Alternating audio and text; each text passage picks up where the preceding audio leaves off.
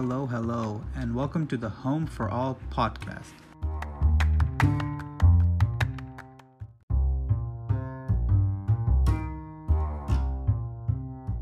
So, you've been thinking about buying a house. Maybe you were scrolling down Facebook and Lisa from the third grade is now a homeowner? Or maybe your partner thinks it's time. Maybe you're just tired of spending money on rent and want to have your own place. Either way, you are looking for a house, but you have no idea where to start. Now, there are many ways one can go about finding a house to buy, but there are usually two options in the beginning depending on your financial status. See, some people will buy in cash so they can skip a few steps, but most people usually finance their house and pay monthly mortgages. So the first thing you need to do is be sure you are ready to buy a house.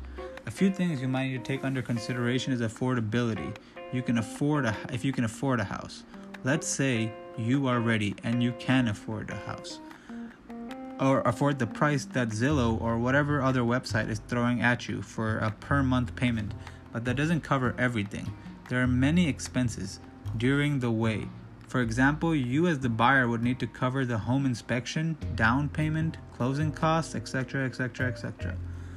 Now, you need to find a mortgage. You can talk to your bank for a mortgage, other banks, or mortgage institutions. But what you are looking for is the best APR and time frame that suits you. APR stands for annual percentage rate, and it is the official rate to use to help you understand the cost of borrowing. It takes into account the interest rate and additional charges of a credit offer. See, legally, all lenders have to tell you what their APR is before you sign a credit agreement. Also, it comes in different time frames. For instance, you could break down the payment for pretty much anything. Let's say you're buying a car. You could say that you're going to pay it off in a year. If you finance a car, you could say that you're going to pay it off in a year or 5. For houses, I think the usual is 15 years or 30 years. But at the end of the day, you will be paying back what the house is worth plus the interest accumulated to whatever institution you contacted. Once you are pre-approved for a mortgage, you can finally start looking for a house. Though it is not required, it is highly recommended that you hire a real estate agent who can not only find a house for you, but also take care of all the legal paperwork. When you do find a house, you must send an offer in which you could offer any amount of money or conditions, but it is up to the seller if he agrees to it or not.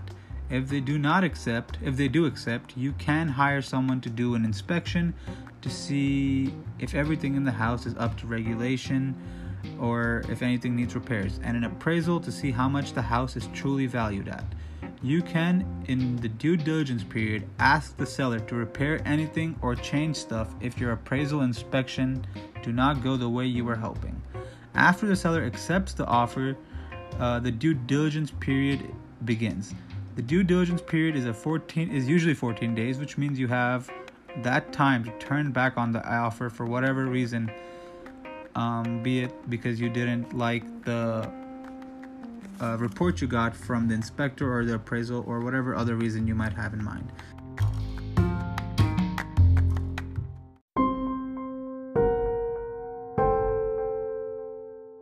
But if everything is agreed upon by both parties, you can close the deal and now you own a house.